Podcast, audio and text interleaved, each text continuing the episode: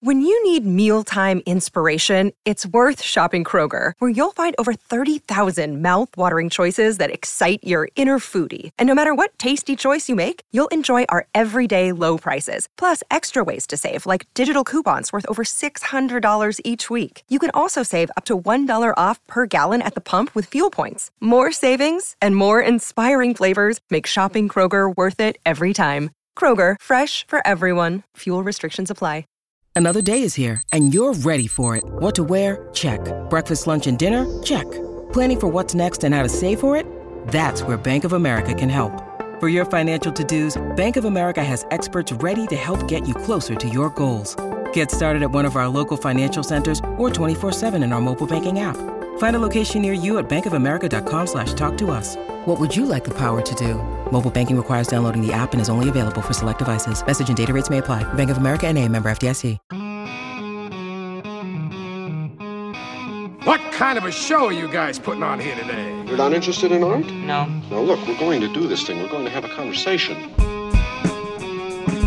From Chicago, this is Filmspotting. I'm Josh Larsen. And I'm Adam Kempenaar. Are the fires of hell a glowing? Is the grisly reaper mowing? Yes! The danger must be growing, for the rowers keep on rowing, and they're certainly not showing any signs that they are slowing! Happy 50th birthday, source of all my nightmares. That's where it started, huh? That's the late great Gene Wilder in 1971's Willy Wonka and the Chocolate Factory. This week, we celebrate the 50th anniversary of that rich movie year with our top five films of 71. That and more. Oompa, loompa. Just gonna cut it out there, huh? That's all you get. Ahead on Filmspotting.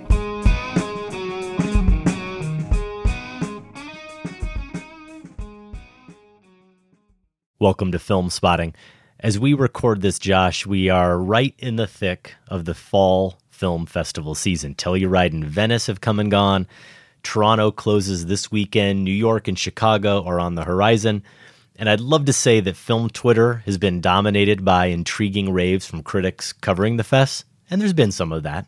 But am I correct that it's mostly been a competition to see who could craft the most brutal takedown of Dear Evan Hansen? I mean, the, the tweets have not been kind. That is for sure. No, they have not been. For what it's worth, saw the play, fan of the play, saw the trailer for the movie, and like the rest of the world, wondered what was going on. Why they possibly made some of the choices they made. And Dear Evan Hansen may be a movie we talk about at some point here on the show, but there's no takedown coming this week. Yeah, I'd say the chances of a full review have gotten slimmer. Um, you know, not being as familiar with with the source material, I wasn't as eager uh, to see it. Then I saw the trailer as well, was less eager. Mm-hmm. Now, um, it's at the back of the line for me. I'm afraid. Yeah, and Dear Evan Hansen didn't really come up except in passing on our recent fall movie preview. One movie that provided the material for one of my questions of the fall movie season is a movie that you have caught up with, and I think you're going to recommend it. The Eyes of Tammy Faye it debuted in Toronto, and it stars Jessica Chastain with Andrew Garfield as Jim Bakker, of course, Jessica Chastain as Tammy Faye, and we're going to get your thoughts on it. Yeah, that's one, you know, I'm not really sure if there's a consensus yet on mixed. I think from what I have seen, I try to avoid, if I know that I'm actively going to be writing about something, try to avoid the general impression. So from what I have seen, probably mixed. I'm going to fall on the favorable side. I'll get to more of that later. Yeah, I look forward to that. But first, let's get to 1971. It is the 50th anniversary this year of movies like A Clockwork Orange, Shaft, Dirty Harry, Josh, and the Best Picture winning French Connection. Spielberg's early breakout film Duel also came in 71. So did George Lucas's lo fi THX 1138. Fiddler on the Roof and Diamonds Are Forever were big hits at the box office. So were smaller movies like Mike Nichols' Carnal Knowledge and The Last Picture Show from director Peter Bogdanovich. Some of those titles might just come up on our top five list, but I want to start with how you encountered the films you considered for this list. We are not yet 50 years old ourselves. So hmm. even something like Willy Wonka and the Chocolate Factory, that's a movie that we would have experienced as kids in the 80s, watching it on TV and then later probably VHS. Yeah, let, let's be clear from the start. Neither of us was alive in 1971. Okay. No. We are not that that old. So I think, boy, it's a real mix as I look at my top five, which I'm not going to spoil right off the bat, but two of my titles I encountered for the first time as uh, part of film spotting marathons we've done in the last 10 or so years. Um, others uh, I had seen much earlier, um, and some I just caught up with, you know, over the course of my life. I did do a little homework. I think I saw.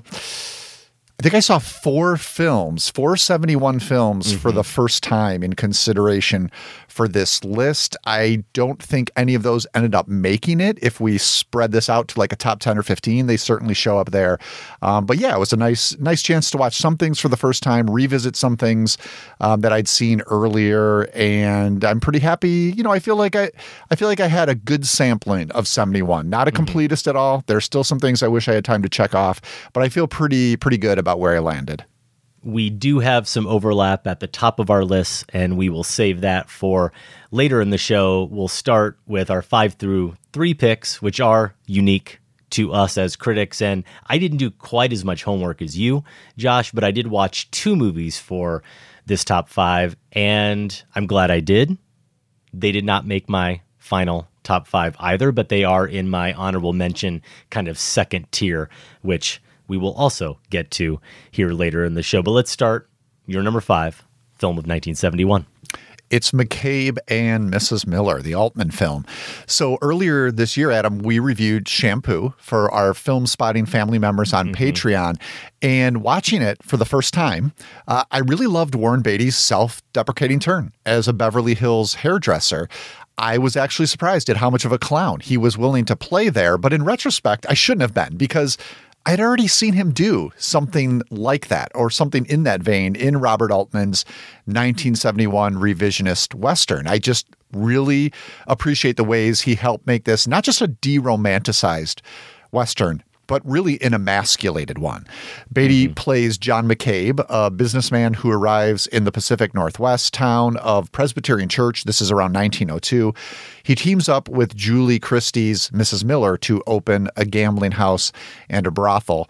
Christie, incidentally, was my number five uh, pick for our top five women in westerns list. I did that with the AV Club's Katie Rife back in 2018. Now, thematically, McCabe and Mrs. Miller to me is all about upending gender assumptions. The men of Presbyterian Church, they're presented as more quote unquote feminine, the way they timidly gather uh, in groups at the bar and they softly gossip about things. And then you see the presentation of Mrs. Miller's prostitutes, and they're smoking and swearing. They take up more of the space. Um, the men kind of sheepishly eyeball them from the corners, and then the women are staring the men down. They, they just see dollar signs when they look at them. Now, it isn't until Mrs. Miller arrives, really, that the business McCabe started gets whipped into shape. How do you know when a girl really has a monthly or when she's just taken a few days off? What about when they don't get their monthlies? Because they don't. What do you do then? I suppose you know all about seeing to that. And what about the customers? Who's going to skin them back and inspect them? You going to do that? Would you? Because if you don't, this town will be clapped up inside of two weeks if it's not already. What about when, when business is slow? You're just going to let the girls sit around on their bums? Because I'll tell you something, Mr. McCabe. When a good org gets time to sit around and think, four out of five times you turn to religion, because that's what they was born with. And when that happens, you find yourself filling the bloody church down there instead of your own pockets. Now, I haven't got a lot of time to sit around and talk to a man who's too dumb to see a good proposition when it's put to him. Do we make a deal or don't we? So, in addition to these interesting gender dynamics at play aesthetically, McCabe and Mrs. Miller is just a wonder. Altman and cinematographer Vilmos Zsigmond emphasize the harshness of the period setting in a way that you know some westerns do, but not all of them do. A- A lot of the classic westerns you can tell are on a, a studio backlot, right? Uh, not so here. This is the feeling of of life being lived on the edge of survival. So, a lot of things to love about McCabe and Mrs. Miller. One of my favorite Altmans, and my number five of seventy one. Yeah, one of the great westerns or anti-westerns perhaps of all time discussed here on film spotting before you joined the show josh and i think maybe it was even a case it wasn't a marathon i think it was maybe an after hours where it was kind of a listener's choice pick. It was a little bonus for our audience, and it was one that I had not seen before, despite being someone who appreciated a lot of Altman's films, at least all the ones that I had seen. And I'm looking back at a few notes here. I noted Zsigmond's cinematography as well. I remember the glow that you get in a lot of the lighting contrasted against kind of the the grubbiness of it and the squalor. Yeah. And this is a place that still sometimes looks beautiful in these indoor spaces, despite the fact that outside it seems like it's constantly raining and there's mm-hmm. mud everywhere.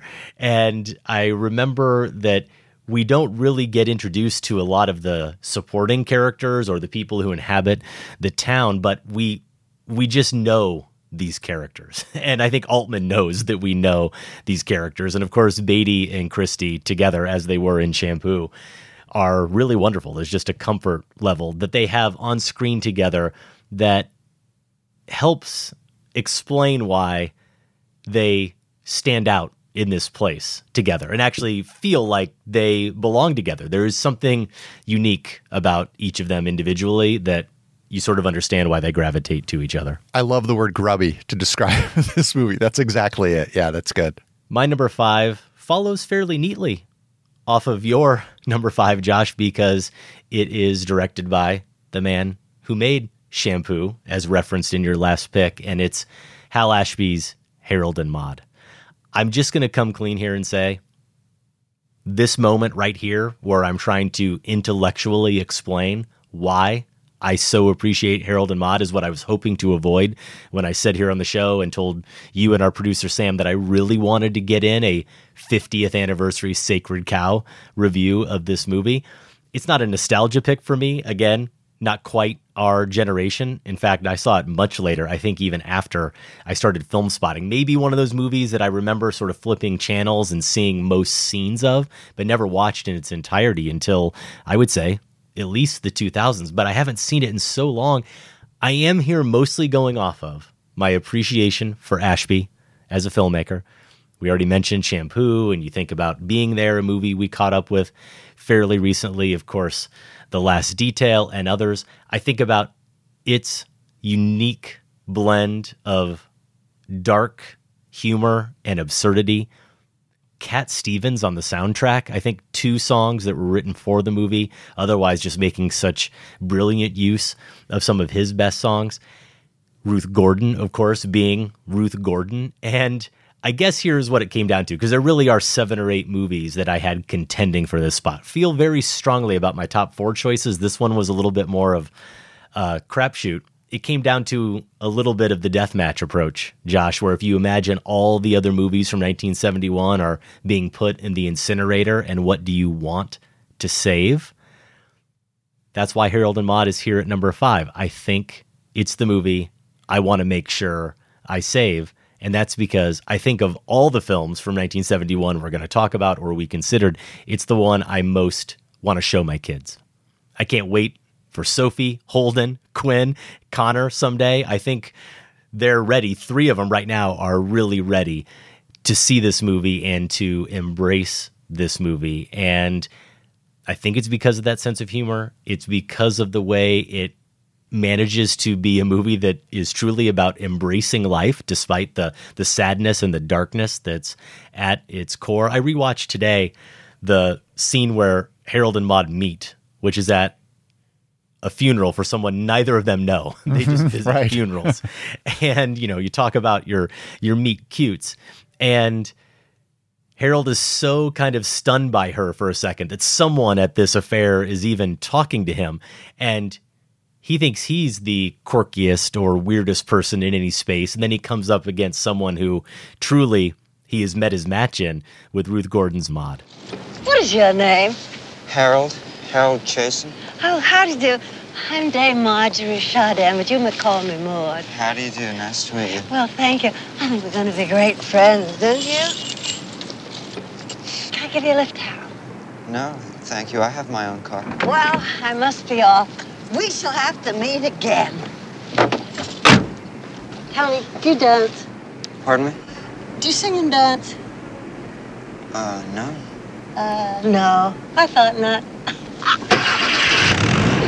And the fact that they have that little dialogue out on the street as she pulls away, and then you get that great punchline, which is that she's driven off with the priest's car. She's just stolen it, I think is really indicative of the movie's surprises. We get so many of them in this film. Now, we're usually in these moments especially when maybe we don't feel like we've seen it recently enough, at least speaking for myself, when we can really break the movie down. Maybe Harold and Maude isn't a movie that really requires such an analysis, Josh, as smart of a movie as it is. But we would often go to someone like Roger Ebert to be the voice of wisdom and give us some perspective. And I did that today. I turned to the great Roger Ebert to support my pick of Harold and Maude, only to discover that in January of 1972, Roger Ebert gave it one and a half stars. Holy cow. And one and a half stars. Can you sum yeah. that up for me? Yeah, I'm going to give you his final paragraph, and I will. I will dare to say this. I mean, Ebert, as brilliant as he was, and he definitely was. It's not like every single review he wrote was a masterpiece. You know, there are some that are a little shorter that feel a little more recappy, like he's kind of trying to figure it out as he goes along. I have and, no idea what that would be like, Adam. I just Yeah, I just can't imagine. Exactly. I know. As if he's the only person who's ever had to do that before. Of course, when you think about his output and how many of them weren't like that, that's what's so incredible. But he summed up his review this way He says, And so what we get finally is a movie of attitudes. Harold is death, Maude life, and they manage to make the two seem so similar that life's hardly worth the extra bother. The visual style makes everyone look fresh from the wax museum, and all the movie lacks is a lot of day old gardenias and lilies and roses in the lobby, filling the place with a cloying sweet smell. Nothing more to report today. Harold doesn't even make pallbearer. So hmm. full of full of little quips and jabs at the movie. Roger Ebert, not a fan. I am a fan, and I know there are many of them out there. Harold and Maude, my number five.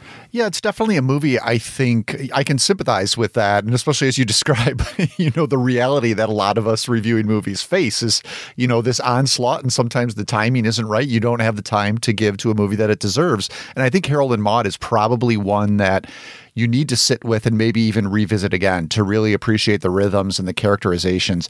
I do like it. I, I came to it late, um, and probably you know just because I I would have prioritized. Also came to Ashby's shampoo late, but something like being there, which people talked about more. But it was after a couple of years of people saying, You like Wes Anderson so much? How have you not seen Harold and Maude? And absolutely the influence is there, right? The the oddball characters, the deadpan tone. You mentioned Cat Stevens, you know, the use of that music. Um, even something like this May, December, it really turns into a romance, a bizarre Yeah. romance, right? We see something like that in Rushmore in particular. And um, yeah, it's it's there. And Rushmore, the thing I will always be kind of shocked to remember is that as much as I love it, my favorite Anderson film, I didn't feel that way when I first came out of it. Um, it, it just had such a unique flavor. I needed to sit with it, see it again before it really sunk into my heart. And I think maybe um, Harold and Maude is another thing it might bear in common. You know, that's another one that even someone like Ebert might have needed to to be able to spend a little more time with to fully appreciate. So yeah, I'm a fan as well, even though it didn't make my top five. All right, number four, however, on my list, Shaft. Now, why is Shaft my number four film of 1971? Listen to this and tell me I'm wrong. Who's the black private dick that's a sex machine to all the chicks? You damn right. So that, of course, is Isaac Hayes' theme song mm-hmm. for the movie, and it's great not only for its musicality, but because it's completely in sync with the movie's reason for being, and that's to establish its hero, private detective John Shaft, as this powerful, independent, innately good, yet still devilish man, really, who's in complete control of his own destiny. Now, why is this different from other instances of Hollywood hero worship? Well, this is 71. Shaft, played by Richard Roundtree, is black. Now, we discussed Shaft. This is one of those marathon picks, Adam. It was part of our 2012 Blaxploitation Marathon. And I'm sure, I don't remember, but I'm sure I talked about one of my favorite moments. Just a little touch, early scene. Shaft is getting his shoes shined. Director Gordon Parks, he angles the camera so that it's looking up from below in reverence. It's like Shaft is sitting on a throne here. This, you know, this this like everyday urban throne. Even when Shaft gets up to leave, the camera eagerly rises with him. Like it's it's doing this nervous bow aside from the smart filmmaking, I think you just have to take into account the era in which it was released. I mean, having a black man as the hero of a major studio film was one thing, giving him this much swagger was quite another. So Shaft's a landmark. It's a great entertainment, and for me, that's plenty of reason for it to be number four on my list. Hey, where the hell you going, Shaft? To get laid. Where the hell you going? it's a really good film and a movie that I had in that second tier of honorable mentions. I think all your choices here that are going to come up do fit that bill. And I remember watching that film for the first time during that marathon and having the realization that, you know, he's kind of a black Sam Spade early on, right? It's got all the trappings of, a fairly conventional film noir yeah. with a spin on it that it is the black take on that hero. And then in the second half, he actually becomes a black James Bond. right. With some of the plans he he concocts and the ways he gets himself out of certain situations, and there's just no doubt that that was very much by design to sort of tell the world, to tell American audiences and specifically black audiences that there was there was a new new kind of hero to reckon with. My number four film of 1971 is a movie, Josh, that some some might consider a film of 1970, but it fits the bill based on the usual criterion we apply, which is when did it come out in the United States? When when would we have had a chance to see it? When did critics here see it and review the movie? And it's Bernardo Bertolucci's The Conformist, a film that did debut in July 1970 at the Berlin International Film Festival, only played the film festival circuit through December of 70, and then it's March 21st in 71 when it actually came out in the United States, is when the New York Times and others reviewed it. So that's my disclaimer. I'm calling it a film of 1971, despite the fact that if you go to IMDb, it says 1970. It's based on a book from 1951 followed the years here. It's set in the 1930s under Mussolini's fascist regime in Italy. It stars Jean Louis Trintignant as a member of Mussolini's secret police force. And really, as the title suggests, it is all about this man trying to live as normal a life as he possibly can, which under this fascist regime means basically being a killer. And the plot line of it is is that he's actually ordered to assassinate his former college professor, this kind of father figure and mentor, someone who's anti fascist. So, symbolically, there's a lot going on here, and it's a lot more than just an assignment for him psychologically. It is this kind of disposing of his past and further trying to cement himself as kind of the most typical man of this era or of this time and this country. He even marries maybe the blandest woman he could possibly find just because he wants so badly to just fit in, to not stand out in any way at all. That woman, by the way, played by the great Italian actress Stefania Sandrelli, Dominique Sanda also in this film, just two great Italian actresses. And as I said, this is a movie that's fundamentally about a character struggling with this idea of normalcy. It stems from a homosexual encounter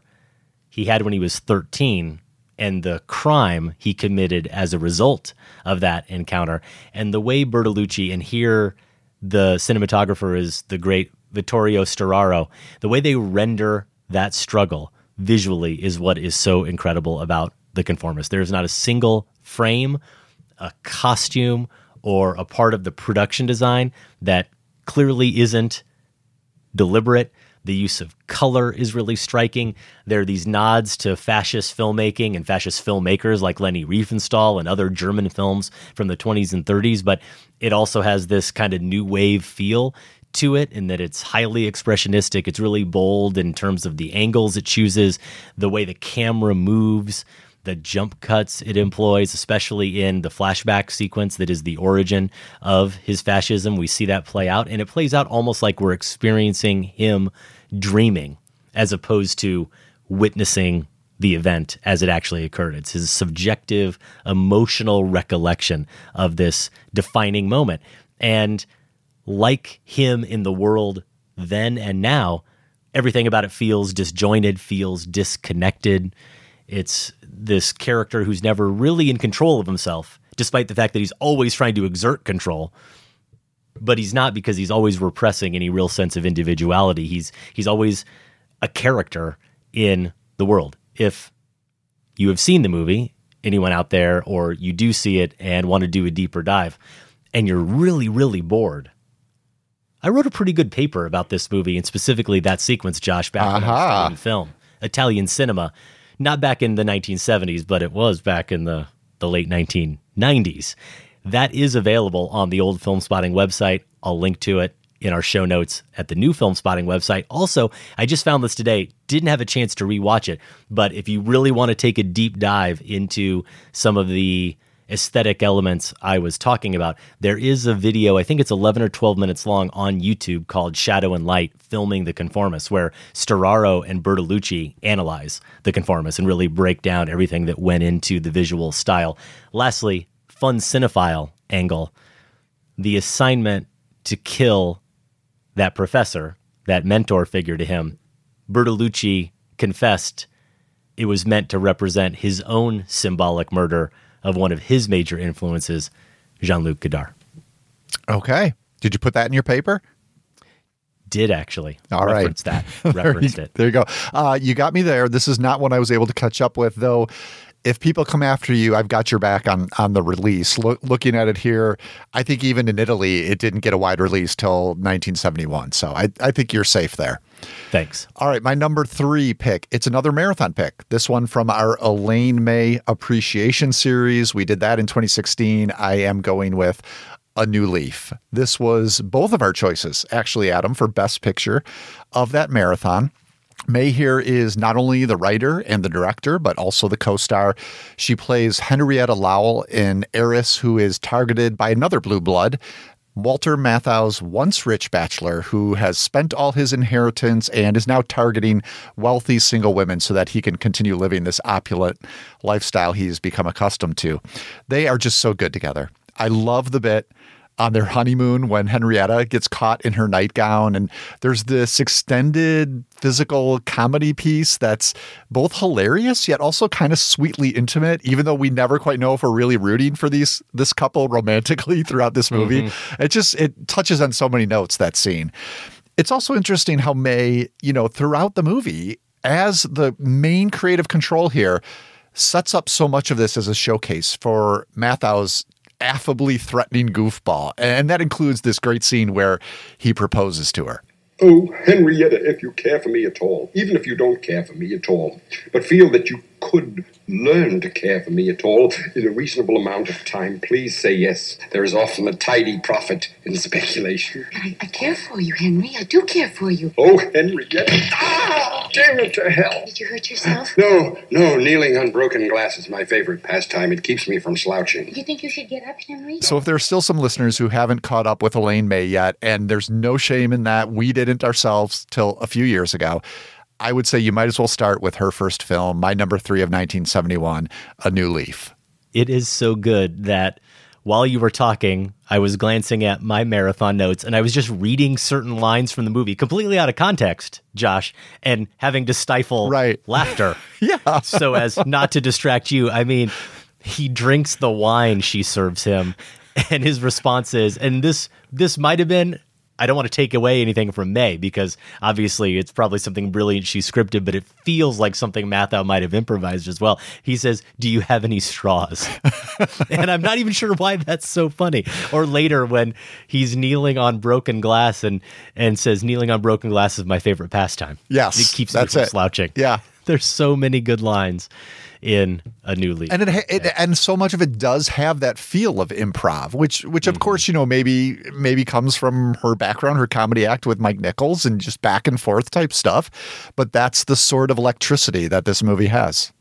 Okay. Well, my number three film of 1971 is a movie that when I first started forming this list, I actually had in the number one spot. It is danced around from one to two to three, and it really does fit in any of those slots because it's that good. And it's the rare case. I haven't actually done the math, Josh. I am kind of just going off conventional, cynical wisdom here. But it's the rare case where the Academy didn't really get this one wrong. One of, if not the best films of 1971 is absolutely William Friedkin's The French Connection. Best picture winner. is- yep, best picture winner. And it is one of the options we gave listeners in the poll question. We'll get to those results. In the next segment, we asked what's the best film of 71. Got some great comments. Stephen R. wrote in The French Connection has smaller ambitions than a lot of other movies that came out in 71, but it is, for the movie it is trying to be, basically perfect. And I feel like I can't say that about the other movies on this list. Again, we'll get to some of those other titles that were included in the poll a bit later. But this is a case where I see what Steven's saying. I'm not going to say he's completely wrong, but I think we at least have to discuss a little bit or question the idea that the French Connection does have smaller ambitions than maybe one or two or three other titles that have come up or will come up over the course of our list. I mean, I get it in terms of it being a cop movie, it's a thriller, it's an action movie. Sometimes it's easy to dismiss those kind of genre movies. It did win Best Picture, which is usually a strike against a lot of films. It was number three at the box office that year. So how how art house or how challenging could the French Connection really be? But you know what? Let's talk about something that again we take for granted a lot when it comes to action movies: the car chase that infamous car chase. When we did our top five car chases here on Filmspotting, I went back and looked at my list. Somehow, I had this at number four. In my defense, perhaps I had another Friedkin pick at number one on that list, and it was the great car chase from To Live and Die in LA. But that's another movie, another list. This one, Popeye Doyle, Gene Hackman pursuing a hitman on the train in, I think, his 1971 Pontiac Le Mans. And the whole sequence actually only lasts about two minutes and 50 seconds. The chase part of it's really only about a minute 20. And it is one of those car chases that, when you compare it to a lot of other really memorable ones or even a lot of conventional ones, it really stands out. You do not have any music on the soundtrack at all.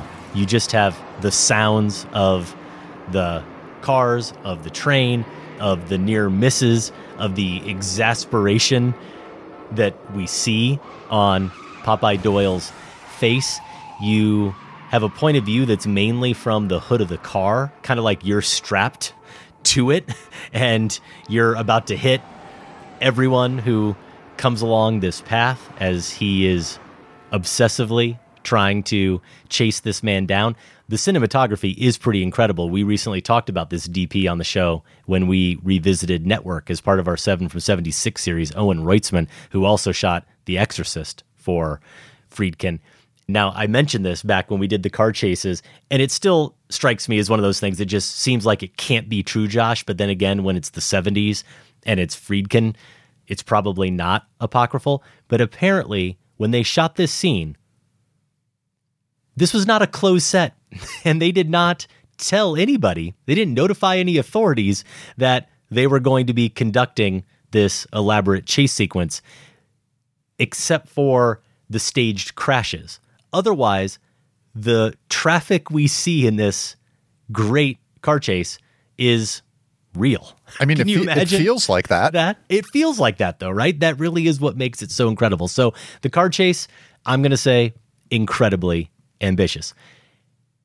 But what else is really interesting about it and what makes it ambitious, I think, is the depiction of Popeye Doyle as this officer trying to catch the bad guys in pursuit of justice becomes totally unhinged and obsessed to the point where the line between right and wrong is completely blurred.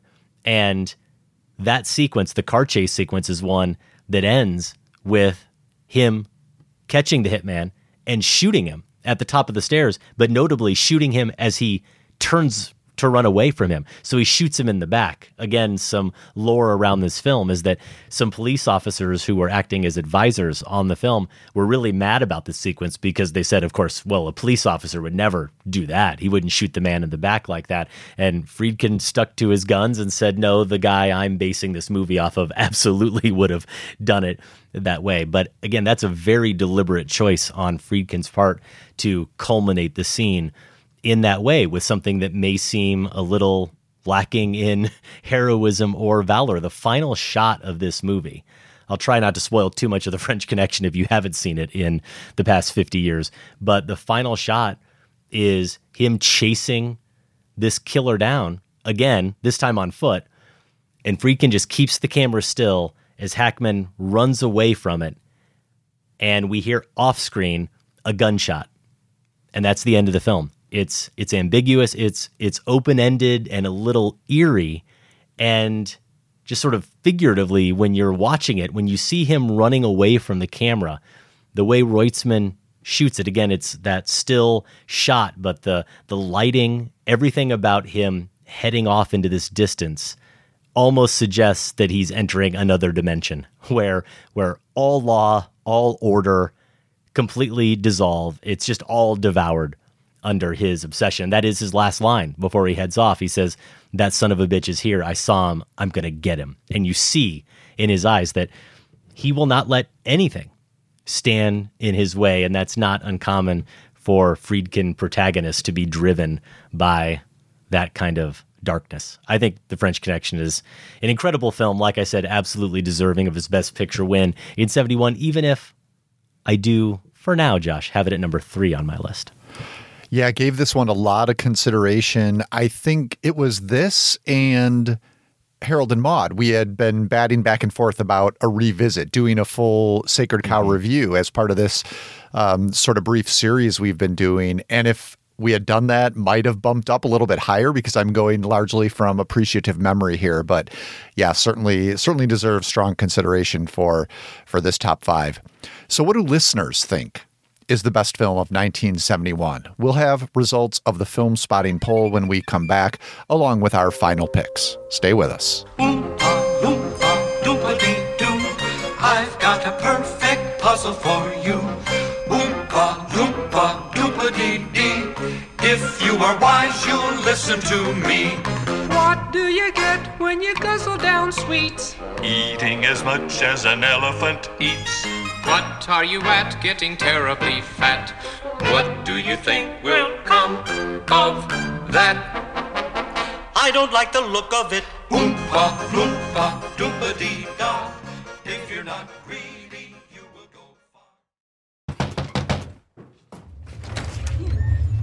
Tammy Faye. What'd you do? Hello, Mother. This is Jim Bakker, my husband. Jessica Chastain there as Tammy Faye Bakker in The Eyes of Tammy Faye, which opens nationwide this weekend. Andrew Garfield co stars as Jim Bakker, Tammy's husband, who people of a certain age, like us, Josh, remember as one of the most prominent televangelists of the 1980s. In 1989, Bakker was sentenced to 45 years in prison for fraud. This movie is directed by Michael Showalter, who made the very good 2017 rom com The Big Sick. The Eyes of Tammy Faye came up a couple of weeks ago during our fall movie preview. You have seen the movie. And as I alluded to, we lived through the 80s. The Bakkers were inescapable in popular culture, it seemed. Does the movie convince that there is more, there was more to Jim and Tammy Faye than we remember or what we saw in parodies from the time? I mean, it had to for me because my only point of reference was Jan Hooks portraying Tammy Faye Bakker on Saturday Night Live, visiting the church lady. I think Phil Hartman was was Jim Bakker, actually. So I didn't really know much beyond that of the story. I mean, it would have been a little kid at that time. And so, yeah, this was interesting to get some of the background info. A lot of it drawn from the 2000 or 2002 documentary of the same name, The Eyes of Tammy Faye. I haven't seen that one, but from what I understand, both that and this I can attest to very much rehabilitation projects, you know, mm. to hmm. to say that there was more, and of course there was more to to this woman than what we saw on Saturday Night Live or in news reports. Jessica Chastain as Tammy Faye is going to make you believe that no matter what. She is the powerhouse force in this film. The reason why I liked it, I think overall as a movie, it's it's a little strange. It's both really obvious, like hitting its themes and points very like I mean underlining them like she un, like her makeup is underlined, you know. But at the same time it's also kind of thinly developed. There are things we wish it explored further or more deeply. So the material isn't great here. But Chastain as Tammy Faye does something it's curious Adam you you know I've talked about this how this is the sort of performance that I normally would bristle at where it's it's it's really big it's an actor going through a physical transformation it's geared for Oscar attention right but but why I think it works here is because that all lines up from what I understand of the real life Tammy Faye Bakker this this is someone who had a peppy cheerful bright public presence. The entire movie adopts that, and Chastain does too. This is almost like you're you're experiencing this movie, what it would have been like to live through the fame and the failure of this ministry through her eyes, how she would have seen it, and how she sees herself. So it's really a galvanizing performance. I couldn't help but admire at the end. I even started thinking that it, it kind of reminded me of we've been going through a very sort of loose Joan Crawford marathon at home, maybe, you know, a movie every month or so here with the family. And it did remind me of the ways Crawford could kind of just take over a film that dared to cast her. And a lot of times these were films about women who were at their wits' ends or, or, or facing societal expectations that they wanted to upend. And so uh, it was interesting to see Chastain do something similar here, just grabbing this movie by the throat, giving it a fierceness that kind of aligned with what you understand Tammy Faye Bakker might have had underneath all that niceness that she presented. So so I think it's definitely worth seeing for Chastain's performance, which I think is probably what intrigued both of us Mhm. about the project to begin with. I hope to catch up with it soon. The Eyes of Tammy Faye opens wide this weekend. Next week on Filmspotting, we kick off our 2021 Oeuvre review. Last year it was Christopher Nolan. This year we consider the entire filmography of New Zealand director Jane Campion, with a series devoted to all eight of her feature films, including her latest, The Power of the Dog, which comes to theaters in late November and then to Netflix in December. So that was really the impetus, besides for me wanting to catch up with these films, most of them blind spots for me, it seemed to set us up well to consider her new film, which has gotten all sorts of acclaim coming out of various film festivals, including for Benedict Cumberbatch's performance. Our first Campion will be Sweetie from 1989, which is one of those blind spots for me. I know it's not a blind spot for you. It's made at least one or two top five lists over the years, including, I recall, top five female directed debuts. I think you had it at number five. So you must think Sweetie is a pretty good start. Yeah, absolutely. I think I probably went on a bit of a Campion kick after the piano. I'm trying to remember when I would have first seen it. It definitely would not have been in 89. So that's probably when I first saw it, but cannot wait to revisit it as part of this oeuvre view. Sweetie is currently available. I love the way you say that on the Criterion channel and available for digital rental. More information about the Campion Oeuvre View is at filmspotting.net slash Campion. Also next week, we prepare ourselves. Finally, some fun, Josh. We prepare ourselves for the end of the Daniel Craig Bond era by revisiting his first outing as 007.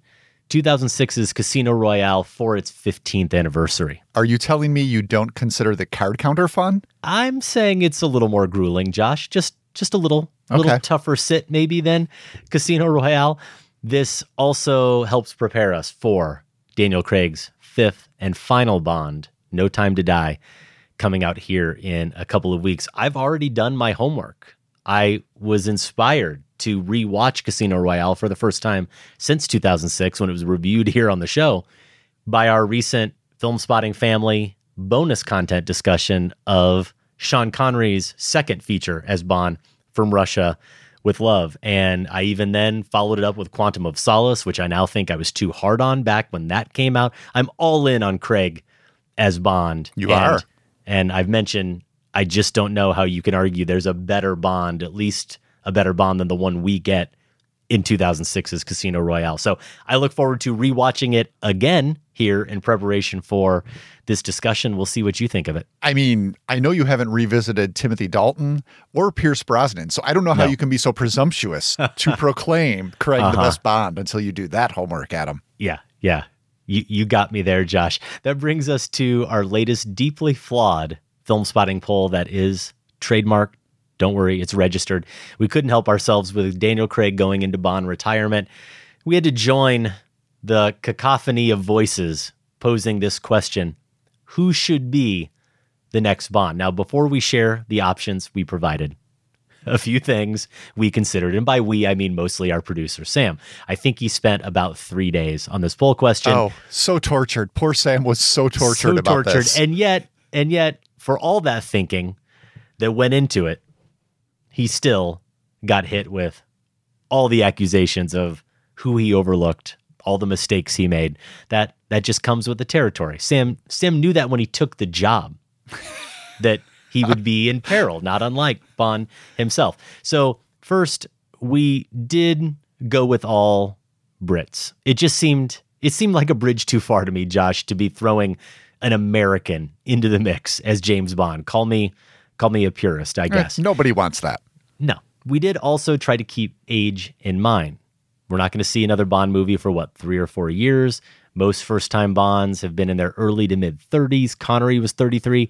Craig was 38. Roger Moore, 67, I think, as the joke goes. We did, however, include a couple of actors in their early to mid 40s. So again, flaws abound. A name we left off our list, someone long discussed as perfect Bond material, Idris Elba. He turns 50 this year. No. Yeah. We decided too old. Wow. So Good for Idris Elba.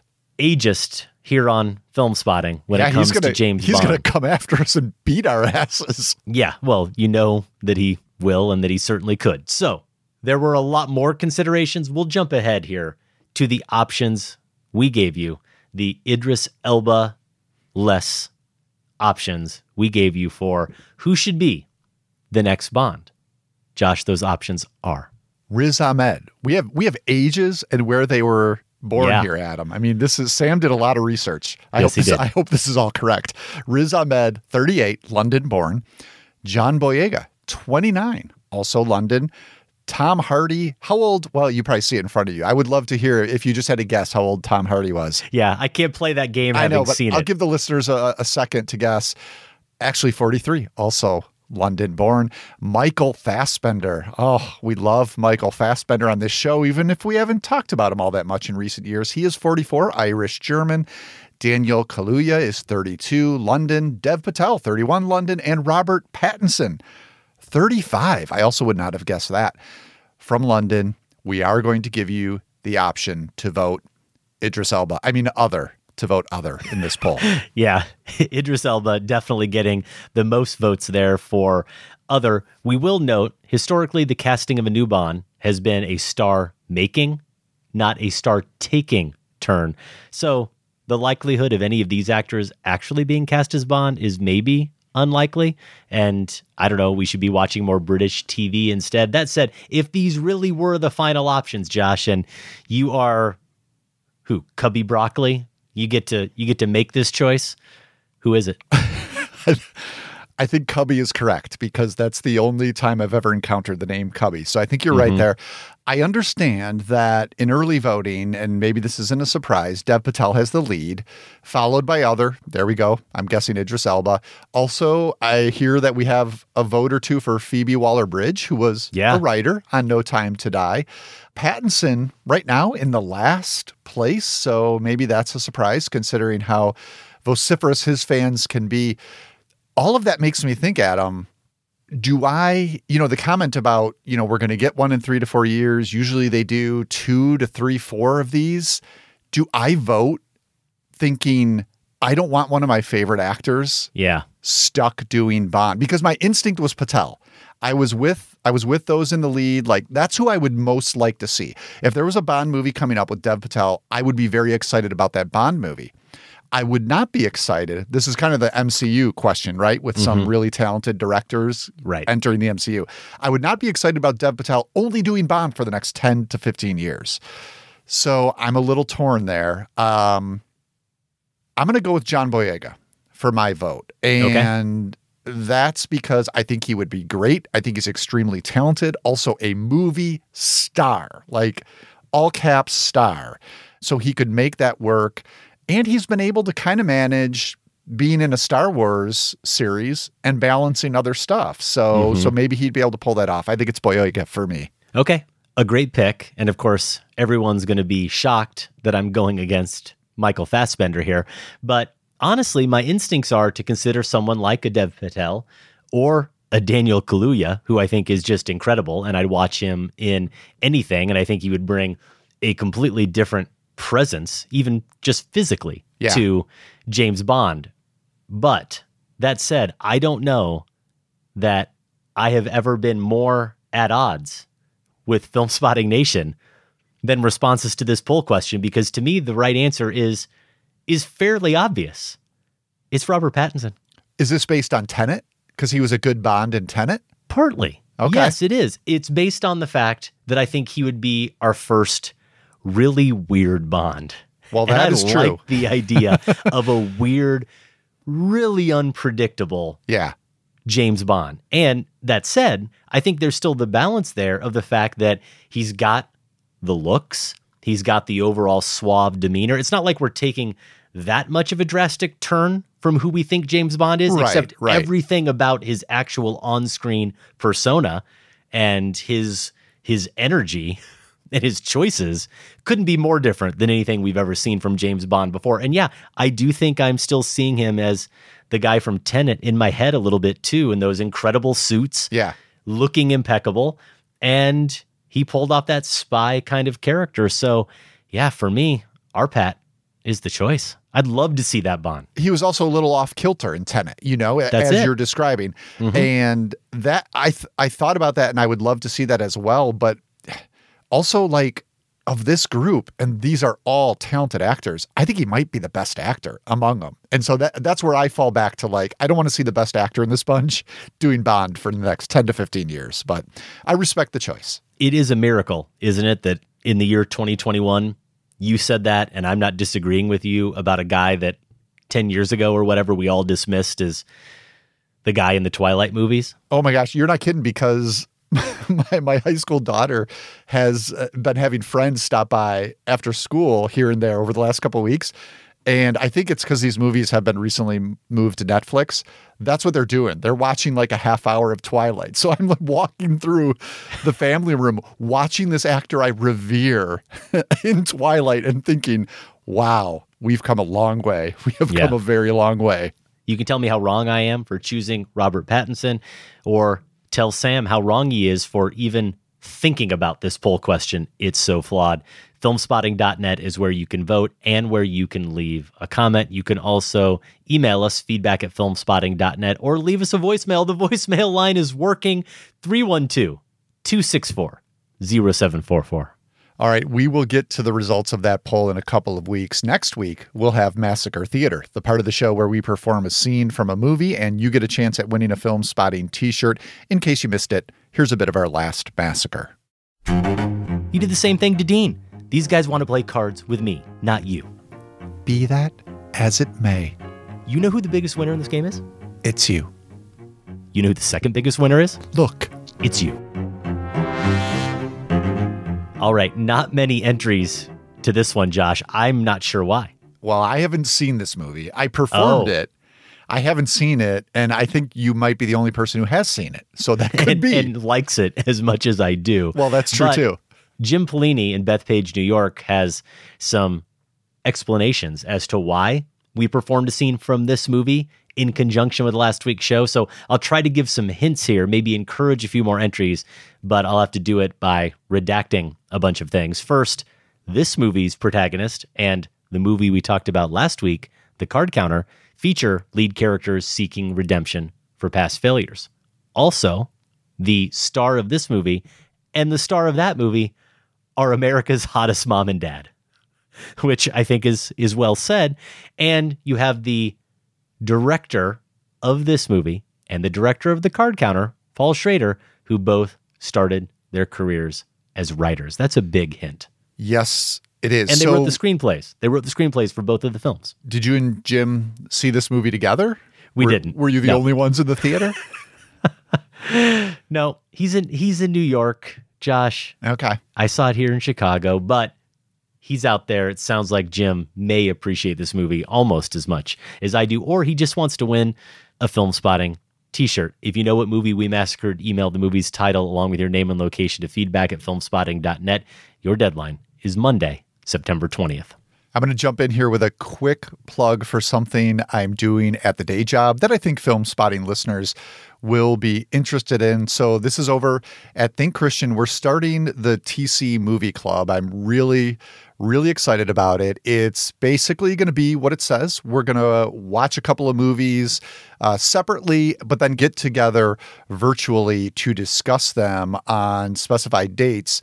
I'm also going to be making, and I've been having a ton of fun with this, video essays about each film in advance. So the people who join the club, they will get the video, watch that, they'll watch the movie we're going to discuss, and then we'll get together to have that conversation. And here's the catch for Filmspotting listeners the first series is going to be all about the films of the Coen brothers. So, theological deep dive into the movies of the Coen brothers. We're going to do four Fargo, Oh Brother, Where Art Thou, No Country for Old Men, and True Grit. So, this is going to start in October. I think we're eyeing about October 22 to maybe get together virtually.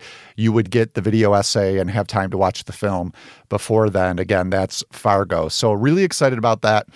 You can sign up if you want to be a part of this at thinkchristian.net slash movie club. We'll link to it in the show notes as well. And uh, you can easily click on that and join the club.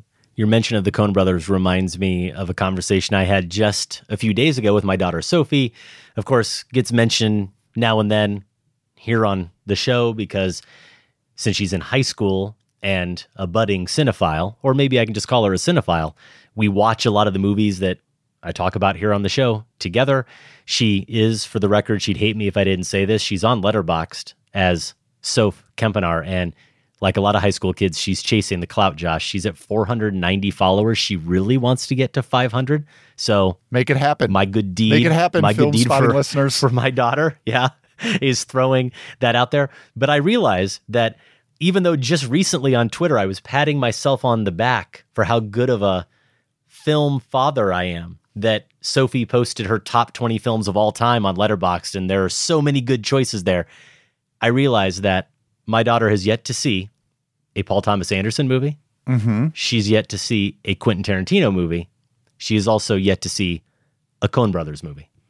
Yeah, I mean, it's not shocking because again, I know Sophie, she's in high school. She could handle movies from all those filmmakers. Mhm. But that that's all very adult material. So Yes. you'd want someone who you know is a cinephile, who can appreciate who i I've had a similar thing where, you know, my my daughters aren't as versed in the Coen brothers. Hail Caesar was the first one they saw when it came out. Loved it, but that that was largely because they'd already had the language of Hollywood musicals from watching at home, right? But to see something like, you know, Blood Simple, the, the violence in something like that, or or um, you know, the harshness of even Big Lebowski, which is a comedy but is a really harsh comedy.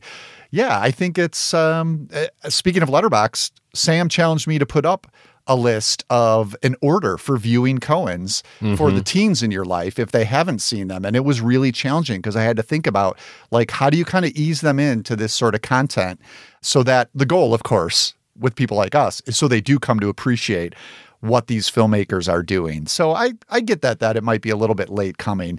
Uh, but I can't wait to see uh, can't wait to see Sophie's ranked Coen Brothers Yeah. list when she yeah, I just that. have to decide where we're going to start. But one of those three filmmakers, either PTA or Coen Brothers, first on the list, and we'll have to get to our own at-home marathon here pretty soon. I won't be following your suggestion, Josh, because I think your Coen Brothers starter pack is a little a little off, at least for me. Yeah, but you, I don't think you understood it when you responded get to it. it. You were kind of like it, it seemed like you were going by your personal rankings, and you got to hmm. throw that out the window and yeah, think no, about I, the. I agree. I, I agree with that. I think if I did the list, and this is ultimately where I'm going, I'm not just here to chastise you. If I was going to do that experiment, I don't think there's any way it would match up exactly with my Coen Brothers ranked list. It might stick a little closer to it than yours or not, but it wouldn't really follow it because I would be considering the movies in the order that I would help kind of nurture along someone right into right. the into the world of the Coen brothers. So I did get that assignment. Really, and I mentioned this on Twitter, it really just comes down to the fact that I haven't seen Oh Brother Where Art Thou since it came out in theaters and it's always been kind of mid-tier yeah, I said it. Mid tier Coen Brothers for me, but I don't stand by that in any way. It's just that I love all the other films so much and I've seen them all multiple times. Yeah. The ones I really love. And that's one I just haven't revisited. I'm sure if I saw it again, I'd say, oh, okay, I get what all the fuss is about. But Right. again, I bring it up because I think it's a really good idea. I was kind of slapping you and Sam on the wrist for for quote unquote wasting that on Letterboxd and Twitter instead of us actually diving into that on the show. I think those kind of starter packs with filmmakers might be pretty decent lists. Yeah, yeah, we can absolutely get to it on this show. And and yeah, you, you mentioned that because Oh Brother was the one I would start with. Mm-hmm. I, you know, again, I threw my tiers out the window. Like completely I pretty much love all of their movies or at least appreciate all of them. And I just kind of started for scratch. So so we'll link to that in the show notes too, and people can check that list out and we'll get some good conversation going and hopefully down the road make it a top five on the show. This week over on our sister podcast, The Next Picture Show, it's Memory Machine Part 2, Reminiscence and Eternal Sunshine of the Spotless Mind. Next week on The Next Picture Show, it's a one off show. They have a conversation about Kathryn Bigelow's Strange Days coming, the true best pairing with Reminiscence. But Strange Days, it seems, a difficult film to track down, not available at all for digital rental. And then they're going to riff on that a little bit and discuss other strangely hard to find titles of the digital era. So, a lot of great stuff, as always, coming up on the next picture show. Oh man, I'd love to revisit Strange Days. That was uh, one I think I appreciated at the time, but maybe not as much as I should have. Your next picture show hosts are Tasha Robinson, Keith Phipps, Scott Tobias, and Genevieve Koski. New episodes of the next picture show post every Tuesday, wherever you get your podcasts. More information is at nextpictureshow.net. One way you can support Filmspotting is to join the Filmspotting family over on Patreon. $5 a month gets you a host of benefits, including monthly bonus episodes. We're going to wrap up our mini Bond marathon in September here. Bond number three, pairing The Living Daylights, Timothy Dalton's debut, with 1995's Goldeneye, Pierce Brosnan's debut. A little birdie told me, a little Filmspotting birdie not named Sam, told me that your take on The Living Daylights, and for the record, I have no idea what your take is, what even ballpark it's in. Your take on The Living Daylights is crazy?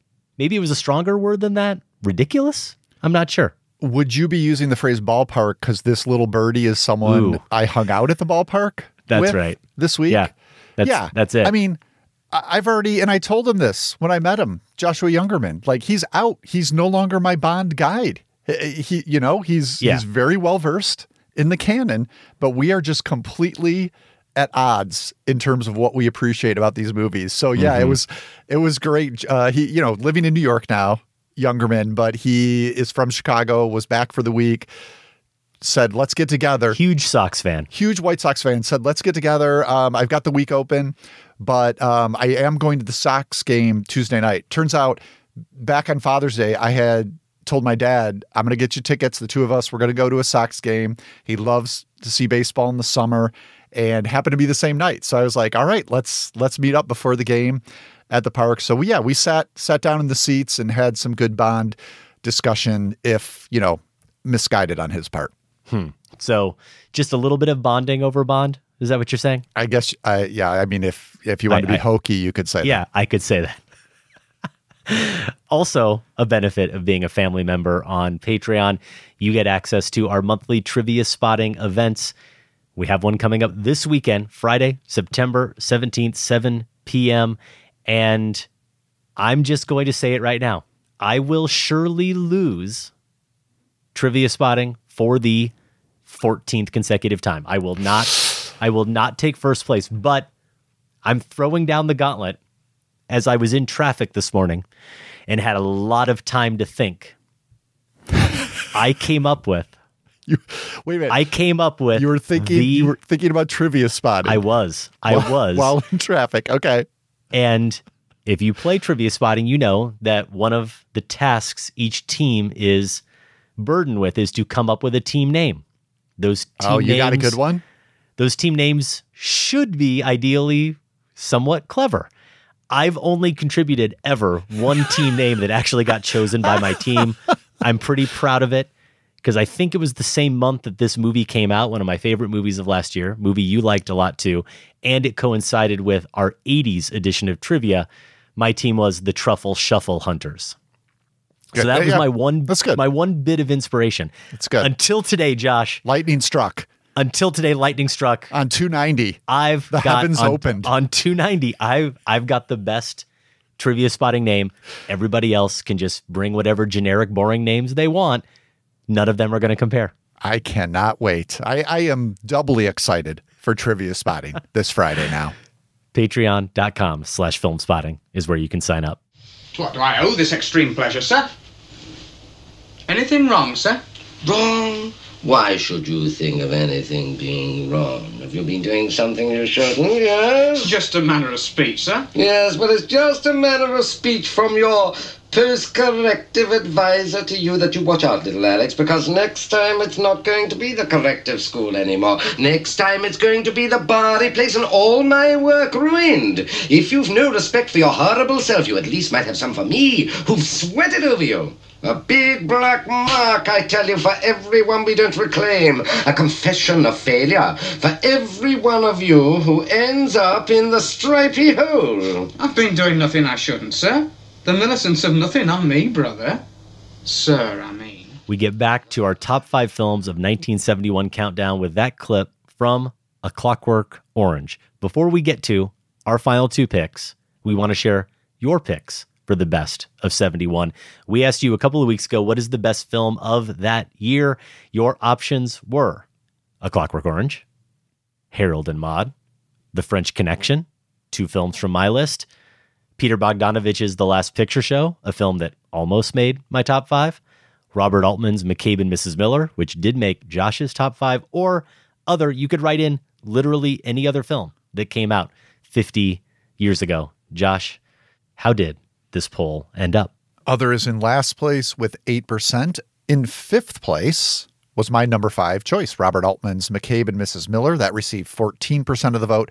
Hal Ashby's Harold and Maude received 15%. Then jumping up here for Peter Bogdanovich's The Last Picture Show, which got 18% of the vote. William Friedkin's The French Connection got 19% of the vote, but winning this poll, probably not a surprise, Kubrick's A Clockwork Orange receiving 26% of the vote. Here's Kent in Detroit. He said, Dirty Harry, Carnal Knowledge, Sweet Sweetbacks, Bananas, Klute, Straw Dogs, Duel. Lots of great films that year. It came down to Clockwork versus French Connection for me. I gave the nod to Kubrick. The movie impacted me in a way that few others had up to that point. Here's Rick Taylor from Kelowna, British Columbia. Clockwork will win this easily, and rightly so.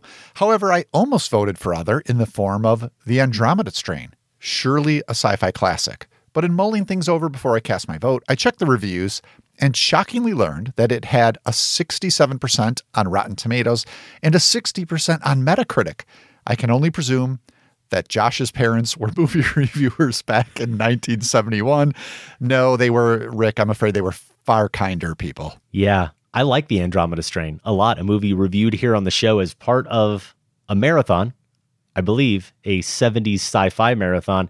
Good movie, not going to make the cut for me. Andrew in Alton, Illinois says the last picture shows what I'm going with, maybe because it's the most recent one I've seen, maybe because I've been reading a lot of Larry McMurtry, and maybe because it actually is the best. It kind of reminds me of a West Texas version of a Wong Kar Wai movie.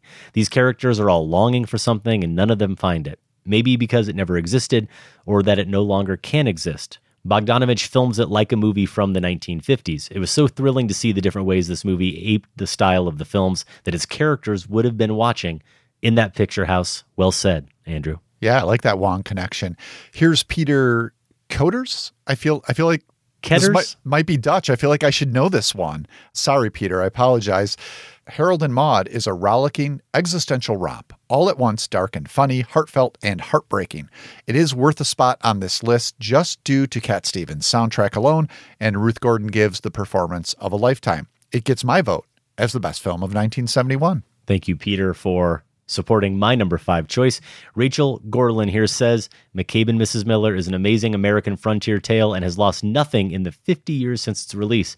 Its origin story of one Washington state town is resonant, funny, horrifying, and haunting. The Leonard Cohen score is one of the most effective marriages of image to music in film history. Support there for Josh's number five. Thank you to everyone who voted in the poll. Thank you to everyone who left a comment. And that brings us, Josh, to our top two picks. As it turns out, we have the same one and two picks. We just have them in a slightly different order. Of course Why we don't you go ahead and do the honors? What's your number two, which happens to be my number one film of 71? A Clockwork Orange. Yeah, I mean, what listeners else- were right. What else is there to say about this movie? We we already said it all, I think, in our July Sacred Cow review. That was a pretty thorough conversation. I really enjoyed digging into it. Maybe what I'll add here is that um, another 71 film I've caught up with since has helped me appreciate Kubrick's satire slash social commentary slash provocation all the more. We've been batting back and forth, Adam, about Dirty Harry the last few shows, a little bit on Twitter. How basically I find it despicable. You see it as something more sophisticated. And I do, I think A Clockwork Orange is one of those films playing in the same sandbox. And what I mean by that is depicting acts of violence in a way that might be open to various sorts of interpretations. I just think Clockwork threads that needle, really, really difficult needle in a way that Dirty Harry really doesn't manage. Uh, before that recent revisit of Clockwork, I thought it might, I was a little worried it might be one that I couldn't get behind, even though I'd seen it before and wrestled with it a little bit before. I was afraid I'd look at it now and find it to be clumsy, find it to be irresponsible. Those are words I'd, I'd apply to Dirty Harry.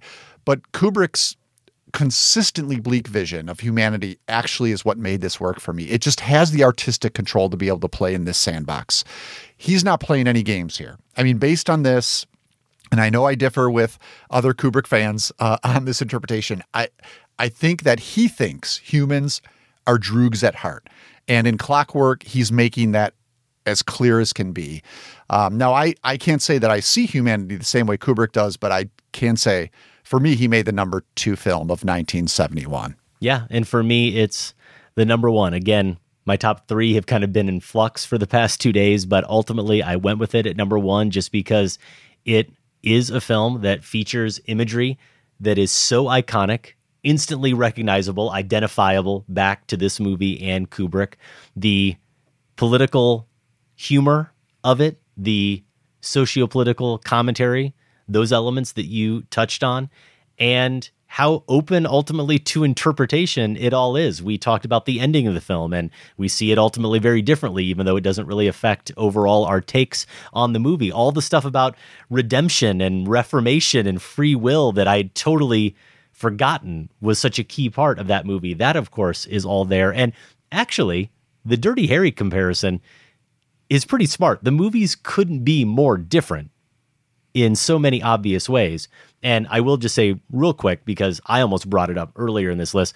Everything I was saying about Popeye Doyle and the French Connection, I think almost all of it could apply to the way we see Harry Callahan depicted. Yeah, I was thinking about that as you were talking. It, it sounded by- it sounded to me like what Dirty Harry wanted to be. You know, yeah, I, and, and how I see Dirty Harry, how Don Siegel and Bruce Surtees, the cinematographer, do ultimately render Harry as someone that I think we're intended to have some ambivalent feelings about. But both Dirty Harry and A Clockwork Orange pose a really interesting question about our civil liberties and what we're willing to compromise, perhaps, when faced with violence, when when faced with sort of unspeakable horror or something in society that we can't completely wrap our heads around and we feel like we have to stamp it out by whatever means necessary. What are the consequences of that type of response? I really do think both movies are dealing with that question. Clockwork Orange, maybe I'll give you Josh a little bit more thoughtfully. We got this response to our recent 50th anniversary Sacred Cow discussion of A Clockwork Orange from Jessica Chow, who said, I was born in 72. My family didn't get cable TV until I was in high school. Looking back, I'm thankful for that. Unfortunately, I remember the horrible Clockwork Orange event like it was yesterday. I was maybe eight or nine years old. I was sleeping over at a friend's Oh, house no. that did have cable, and not being able to sleep, I turned on the TV. Lo and behold, either Cinemax or HBO was just starting to play a movie. Great, I thought. I can watch TV late at night. I remember being so riveted to the screen because this crazy character was unlike anything I'd ever seen. I also remember being in utter shock and horror over just about every scene, yet not having the sense to turn it off, nor any adult around to make me. I watched the whole thing. I was left confused, shocked, and horrified. I had horrible dreams for weeks.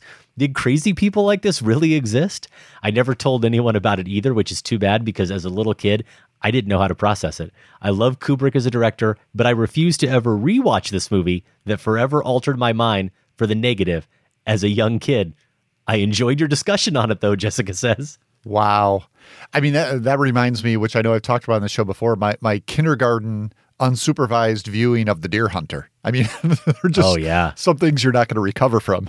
No, but actually, I, I did pick that because I thought it was a great and funny story. Thank you, Jessica, for sharing, but also because it kind of speaks to why I think the movie is ultimately so great. That, yes, she was way too young to watch it, but that it can haunt her, that it could have that type of effect, that it is a film with that much power and provocation behind it is a reason why it has stood the test of time and is still so powerful and provocative, I think, 50 years later. Finally, another listener comment here, Josh, on Clockwork. Chris Jones wrote in, said, Hi, guys. Really enjoying your thoughts on Clockwork, especially the link between appreciation of art and humanity, which reminds me of the Tess in Never Let Me Go. Now, Chris knows he's going to get read on air if he mentions anything about my beloved Never Let Me Go, but I also really love that because I did think about that as well watching A Clockwork Orange. I almost mentioned it during our review, and I thought, you know what, I'm I'm not gonna I'm not gonna fall down that rabbit hole with Never Let Me Go, but Chris allowed me to fit that in. One major thing with the film, Chris says, that always bothered me and talks to some of your points about free will goes back to the source material, in that the UK version of the book has a whole extra chapter.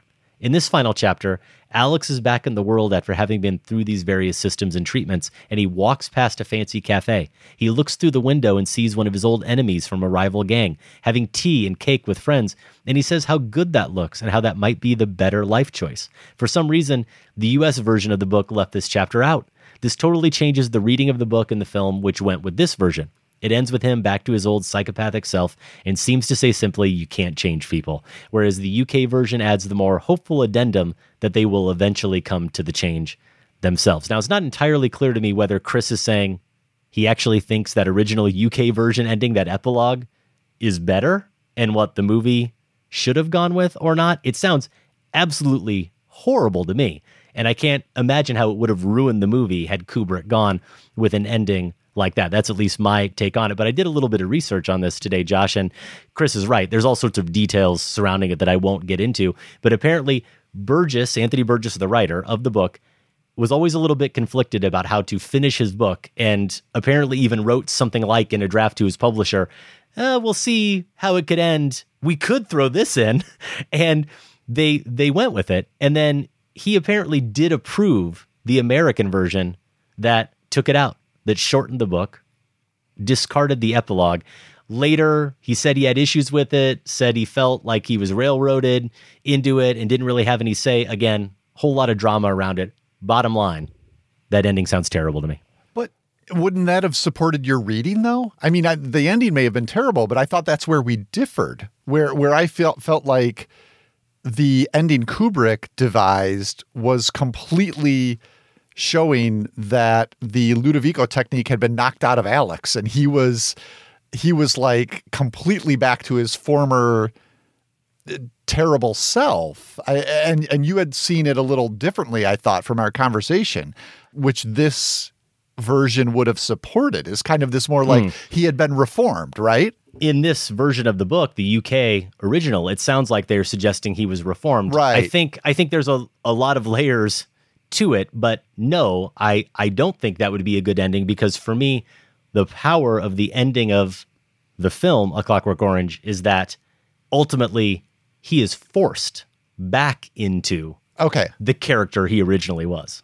That's that's the whole key for me. It's not really about whether or not he Wait, had for, any forced say. backed into the a law-abiding citizen, or forced backed into the Droog? He was. He's forced back into the Droog. It's maybe always inherent in him, but they actually rewire him as I read the film to force him back to that. But why would they want that? Well, that that's what I was arguing during that discussion and even was kind of alluding to here. I think that's the whole that's the whole point of the satire is that to get whatever they want in terms of the ruling power as they shift with the mood of the people to stay in power, they will manipulate people in whatever way they see fit. And if that means changing him back to that miscreant, that Mm. deviant who is going to be a burden on society, they'll do it. That's that's the whole provocation of the film is that in that moment he becomes oddly a sort of sympathetic figure because he didn't have the free will to decide who he wanted to be. Okay. Well, as you said, it's remarkable that this film could manage to be read so differently but appreciated similarly, which we Yes. we have in being it in our uh, our number one and our number two. So let's end with a movie that I don't think has such open endedness, maybe doesn't require as much work to interpret, but is nevertheless obviously a favorite of both of ours. It's my number two. And since it's your number one, I'll let you start. Willy Wonka and the Chocolate Factory. Yeah. We we heard it at the top of the show, and I'm going to close out my list with Willy Wonka and the Chocolate Factory. There is a good reason to have changed the title of this adaptation of Roald Dahl's book, Charlie and the Chocolate Factory, as Willy Wonka, the eccentric reclusive candy maker who invites five kids to tour his factory.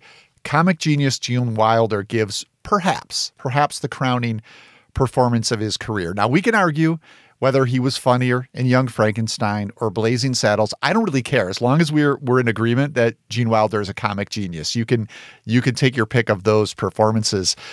For me, his Wonka is is the sort of character of which both dreams and nightmares are made. So you think of the dreams, how about the sweet, sincere singing of pure imagination? Hold your breath. Make a wish. Count to three. Come with me, and you'll be in a world of pure imagination. Take a look, and you'll see into your imagination. He's nowhere in the same universe as Fred Astaire, but at least he's nodding to the Hmm. master while gingerly stepping downstairs during this number. Then let's go to the nightmares. We heard it again at the top of the show, that tunnel of terror sequence. It's kind of like this, speaking of Kubrick, uh, Pip Squeak version of 2001's Stargate trip. I mean, I don't know if Jessica had seen this at the same age, which might have been when I had seen it. She would have Uh-huh. been much less terrified than A Clockwork Orange. I mean, this was really traumatic the first time I went through the tunnel of terror with Gene Wilder. What I like are those moments, though, where he combines these two, these 2 Mhm. elements. Let's go back to pure imagination he sweetly plays at one point with one of the kids' hair, just kind of tossing the hair affectionately. And then at the very end, he yanks a hair out that causes the kid to flinch. And that's it. That is his Willy Wonka. You know, you he's he's scary, he's unpredictable. Now, as a film overall, aside from Wilder, this is my favorite kind of children's movie. It's unpatronizing. It's a little bit dangerous. Mm-hmm. It leaves kids not so much having learned a lesson, though. Yeah, I mean, to your point, Adam, about it not being that complicated, it, it takes a broad swipe at brats and, and shows them you better behave. But really, it's mostly an introduction for kids to how delightfully weird the movies can be. So for me, it's the best movie of 1971. I love Adam, absolutely love that you've got it at number two. I would not have guessed this, so I can't wait to hear why. Well, I mean, other than The Wizard of Oz, I don't know that there's a movie I've seen more times. And I'm just going Oh, back to being a kid, being a kid, it coming on TV or having early VHS tapes of it taped off the TV and just watching it constantly as a family and also on my own. I am going to share this comment, though, from Patrick in our poll question. Who said, I can't say that these selections are wrong, sir, wrong. I didn't vote since I've not seen them all, but I know that people rave on about McDowell's singing in the rain, etc., etc., and Gene Hackman's amazing performance, etc., etc., or the last picture show's perfect score on Rotten Tomatoes, etc., etc but I suggest you revise your Filmspotting contracts to include Section 37B, which should state that any best movie list from 1971 would include one with a lead performance with a different gene. It's all there, black and white, actually color, clear as crystal. If you want to view Paradise, Willy Wonka, and the Chocolate Factory would be the one from 1971 to watch. Good day, sir. that was good. You get you finally got to Gene Wilder at the end there. So I thank- did. I, I got a that. little bit of it in. I got a little bit of it in, but I just I thought that was too good not to share. Here's also listener Darren Gunn. He says, I believe it's one of the best book to movie adaptations, one of the best musicals, and one of the best examples of fantasy within a reality. It's funny, it's magical, it's scary, and it's sweet. And it's got a brilliantly maniacal Gene Wilder at its center, backing up your point, Josh. It's easily the movie I've seen more times than any other. It was on repeat as a kid, and it's likely the movie I quote most frequently. It's not a guilty pleasure, and it's not nostalgia. It's the best movie of 1971. And I love that because it does make me think about how new viewers take to Willy Wonka and the Chocolate Factory. I don't know that I've ever had a conversation with someone who was our age, Josh, or even in their 20s or 30s, who just saw it recently for the first time. That said, I- I don't think its greatness is tied to nostalgia for me, nor do I see it as a guilty pleasure. Every time I have revisited it, maybe watched it with my kids, it's absolutely held up because of Wilder's performance, because of even that production design, where if you think about the bar they had to clear, where they had to bring this magical place to life, it had to seem to us as kids and even to us now believably like paradise, like a place that we could only imagine and we would want to stay forever. I think they absolutely pull it off. The songs are all really good. Yeah, that tunnel of terror, that's that's maybe creepier than anything in a Clockwork Orange. I'm going to say, Jessica, it really might be. It really terrified me as a kid, but in a good way.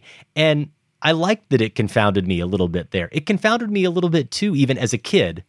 And this is something I like about it now as an adult. When I look back on that whole sequence with Charlie and the end of the film and how it seems like he's not going to win the prize, but then eventually does, I like that Charlie screws up he does break the rules. Mm-hmm. That that he does the same wrong thing that all the other kids do. Of course, there is a significant difference in the nature of his transgression versus theirs, and that there's something very uplifting and sentimental about uplifting, no pun intended, in them taking the fizzy lifting drink, sort of elevate themselves above their position. Grandpa Joe and Charlie just kind of want to experience life kind of floating above it all for a little bit, right? That makes sense. We get the the kind of metaphor there, whereas all the other kids are just about their own personal satisfaction and and gratification. But what really matters isn't that he is perfectly obedient and authority abiding.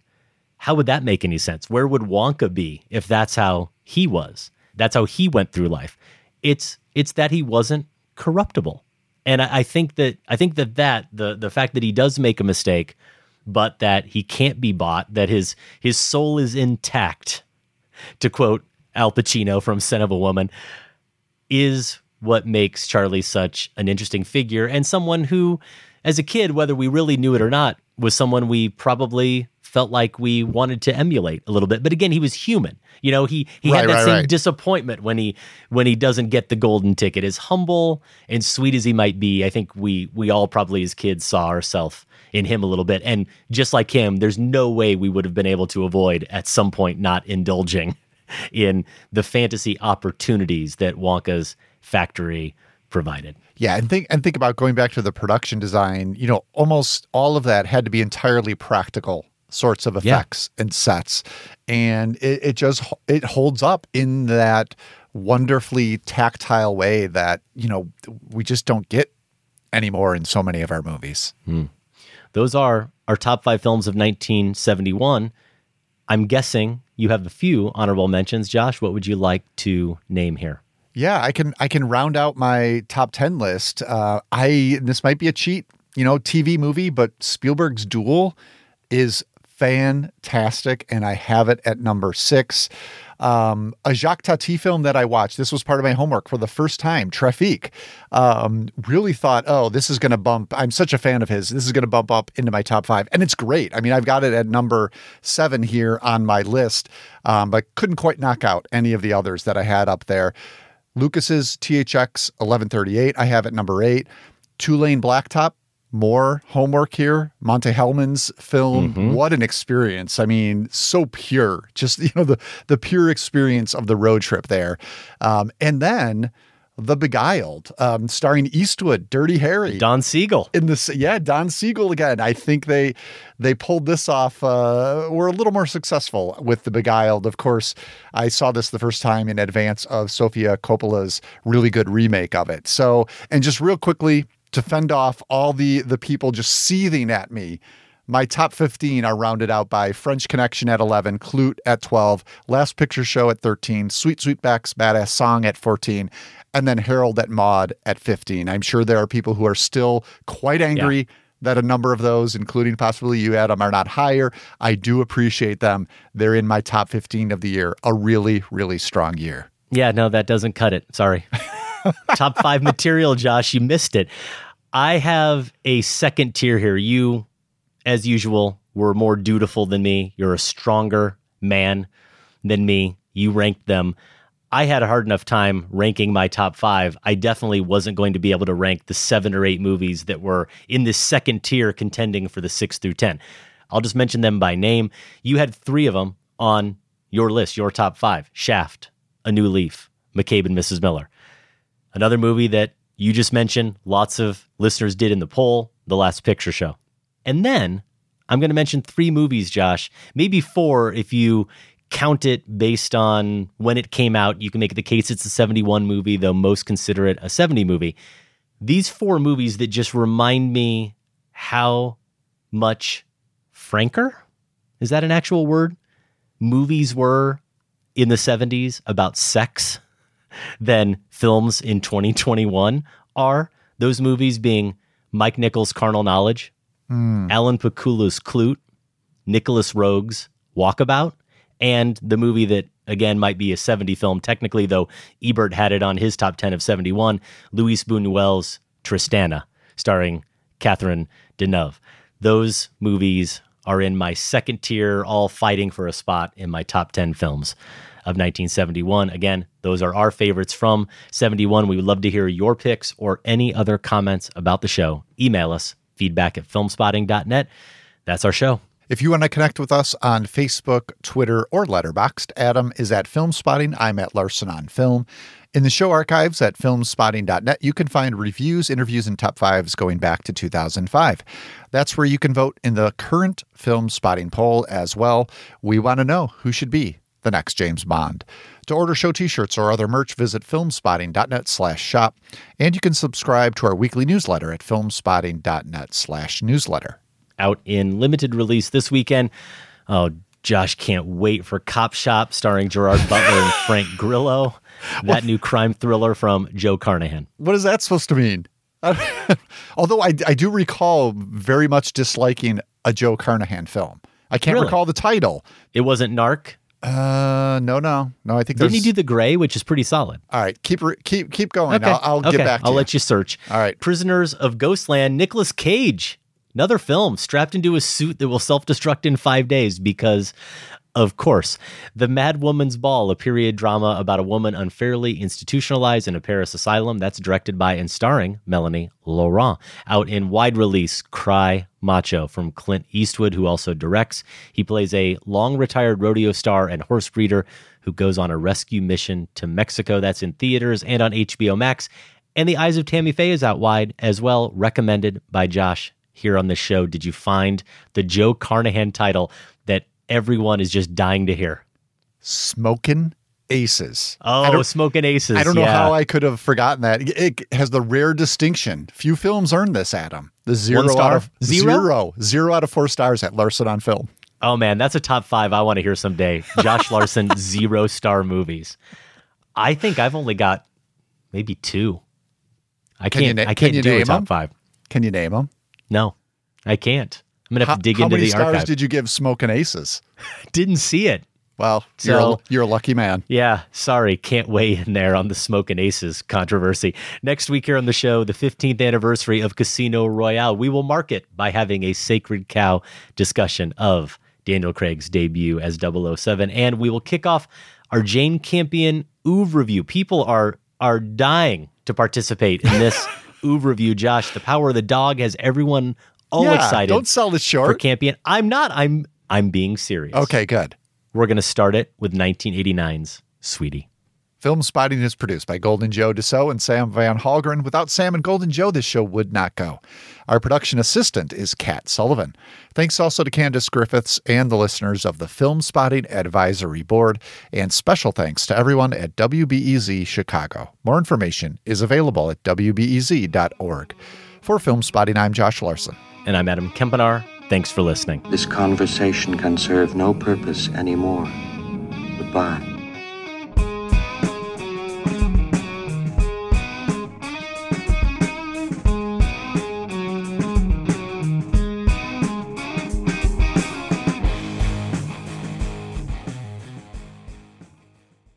Filmspotting is listener supported. Join the Filmspotting family at filmspottingfamily.com and get access to ad free episodes, monthly bonus shows, our weekly newsletter, and for the first time, all in one place, the entire Filmspotting archive going back to 2005. That's at filmspottingfamily.com.